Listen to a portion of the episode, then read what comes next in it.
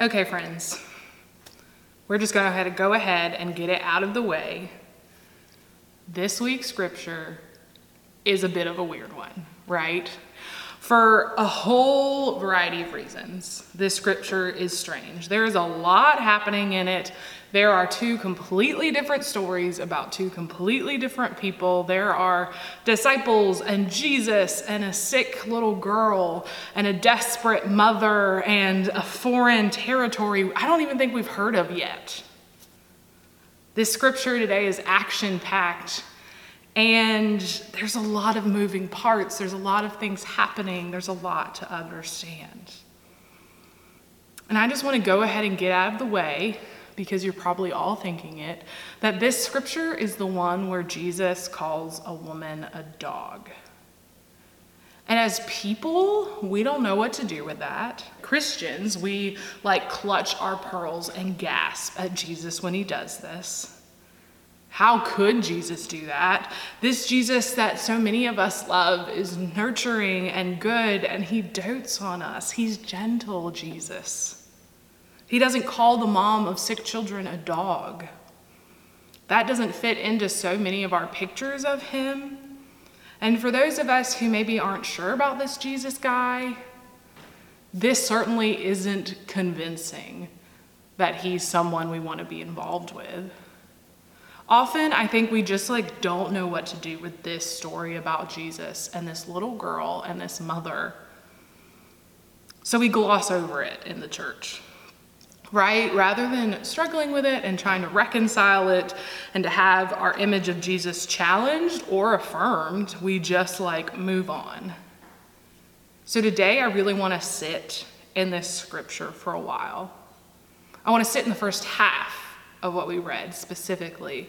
Not that the second story isn't important, not that this man's experience of healing isn't important or worth exploring, but today I really want to focus on the story of this woman, this unnamed mother, and her child. Their interaction with Jesus, which is so troubling to so many of us. I want to unpack it for us to understand it and to try to make sense of it. And I think the best place to start with that work is at the beginning. At the beginning of Mark chapter 7, before we got to what we read today, to really understand what's happening, we have to understand what Jesus is doing before he meets this woman. He's been doing his Jesus thing of teaching and preaching and traveling around. And the Pharisees, the religious leaders, they really are not digging what Jesus has to say. And that's not anything new. Throughout Scripture, we see them not really agree with what Jesus has to say. But the problem is, at the beginning of chapter 7, Jesus has been telling people it's okay if they eat food that Jewish law says is unclean. Jesus is giving people permission to violate the law. And he tells people it's not what goes in your mouth that defiles it, but what comes out of it. And the Pharisees are not okay with Jesus spreading this word. They're feeling really angry about it. Their job is to protect the law, and they're feeling self righteous because they're religious people who know the law better than anyone. And Jesus and these other people are just not doing what they're supposed to be doing. Jesus is wrong. And his disciples are wrong, but the Pharisees, they they view themselves as right.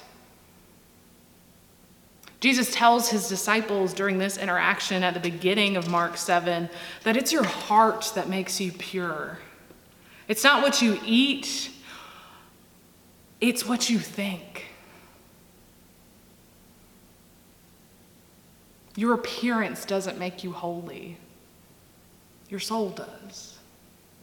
The disciples, God bless them, they don't really know what to do with this. They have a hard time following Jesus' words. And he's like, guys, why aren't you getting this? I keep telling you the same things over and over. It's about your heart and your intentions, it's about loving others and doing good. Why don't you understand my message here? And following all of these events, which I just gave you like the Cliff Notes version of,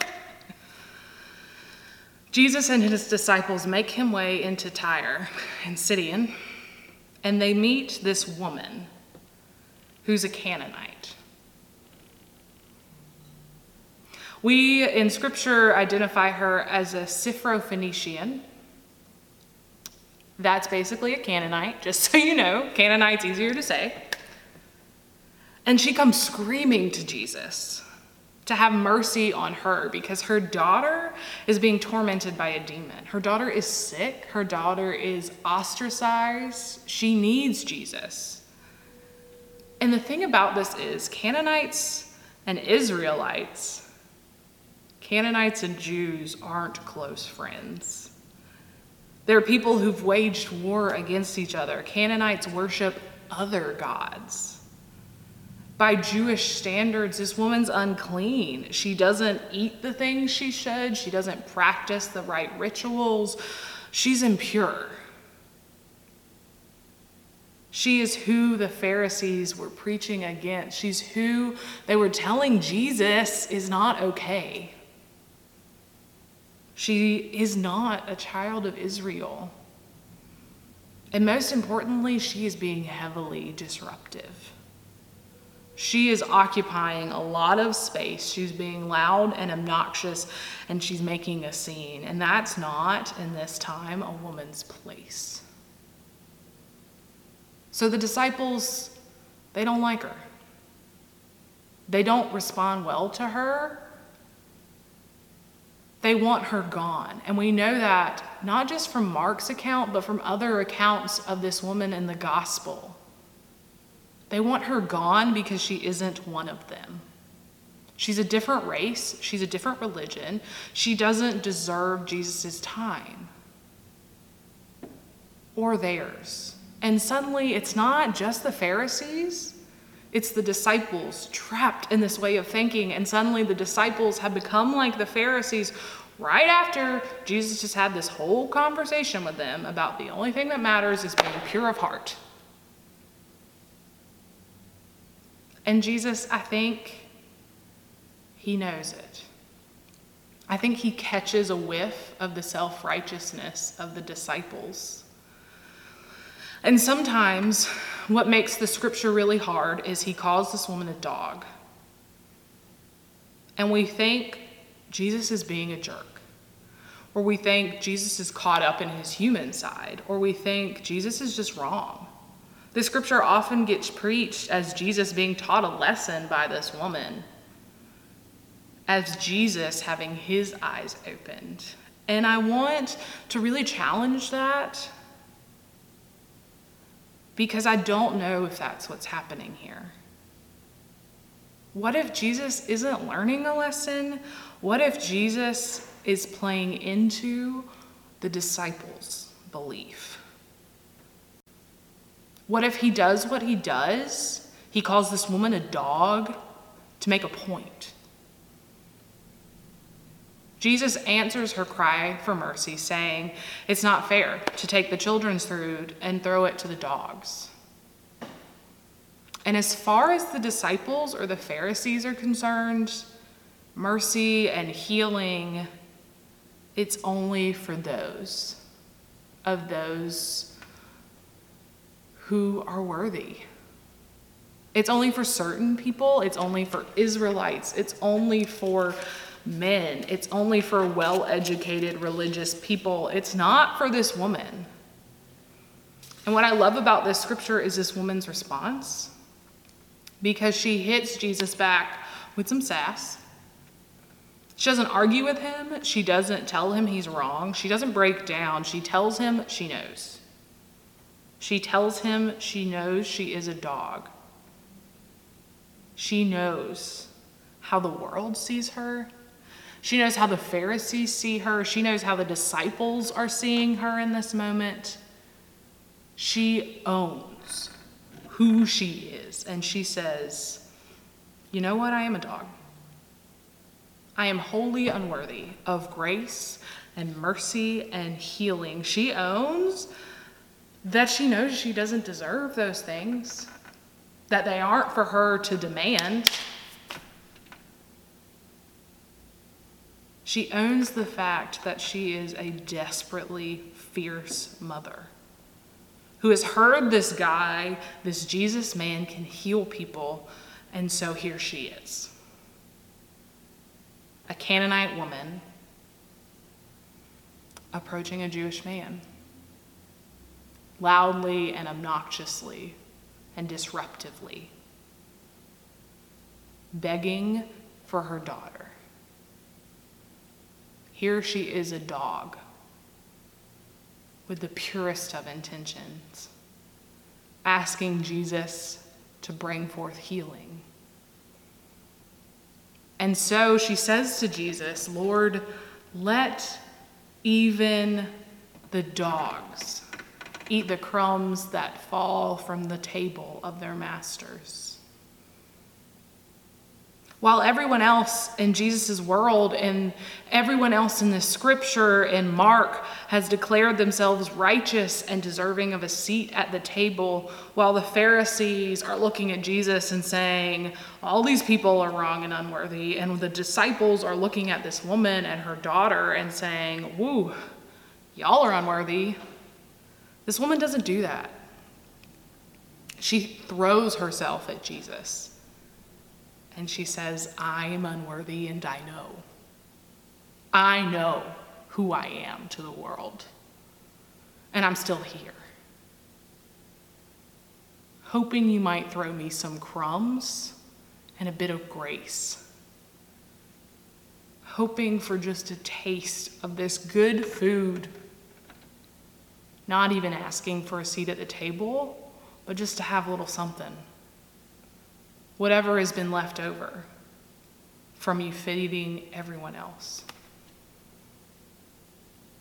Much to everyone's surprise, I'm sure, Jesus responds to this woman by saying, Great is your faith, and let it be done as you wish. And her daughter is healed. The thing about this story is we get caught up on Jesus calling this woman a dog right? The audacity of it all, the scandal of it all.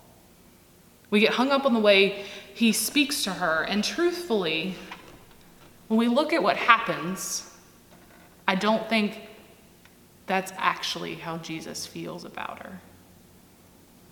I think Jesus is just making a point. As I said, I think he's naming out loud what the disciples and the Pharisees feel. He's naming to this woman what the world thinks about her to make a point, because it certainly catches the attention of those who are around him. He wants us to know that the Canaanite woman gets in the way. And he wants the disciples to know that while they keep missing the point, she's got it she gets that grace and healing and mercy are for the dogs. Faith is for the dogs. Jesus, he came for them. Sure, grace and healing and mercy and all those things are for righteous people who naturally have a seat at the table. Sure, grace and healing and mercy is for Pharisees and the disciples, but more than anyone, it's for the dogs. Jesus is for those who are unclean and impure and disruptive. And in this moment, he calls her a dog and he makes an example of her to try to get through to the disciples, to try to help them to understand what he's all about. Jesus is for those who don't have a seat at the table. He comes for this woman. He comes for those who are begging for crumbs, not those who have a plethora to eat. That is who Jesus is, and we, we as people have to be careful when we find ourselves acting like the disciples and the Pharisees. We have to be careful when we find ourselves questioning who's worthy of eating, who's worthy of Jesus' table, who's got the qualifications. Because Jesus, he's impressed not by the Pharisees and their qualifications, not by the disciples. He's impressed by this woman who owns who she is, who owns how the world sees her, and who desperately longs for Jesus. Jesus comes not for the Pharisee, though he offers them grace. He comes not for the faithful disciple, though he offers them grace. Jesus really, really, he's for the outcast. He's for the oppressed. He's for the foreigner. He's for the ostracized and the broken and the sick. He's for the desperate mother. He's for those who are pure in heart who know they're unworthy, who know they are unclean, who know that they have just screwed up beyond belief. But they sit down before Him and beg for an ounce of grace. And then Jesus, because that's who He's for, He gives them everything He has a whole feast a place at his table. If you friends are like the woman in this story, if you if you're labeled a dog by the world, if you think the world looks at you and sees you as nothing, then the good news is that Jesus is for you. That Jesus exalts you, that he welcomes your desperation for him. You are beloved, a beloved, beloved dog. And there's no shame in being that. And then, friends, if you find yourself like the disciples in this story, looking around and annoyed, by the attention Jesus gives others. If you look around and think, hmm, that person isn't worthy. The story is for you too, but in a different way. It's for you to know that Jesus loves dogs, that his grace isn't just for you, but it's for the people that you look around and have zero intention of making room for at the table. And that's good news, friends. Amen.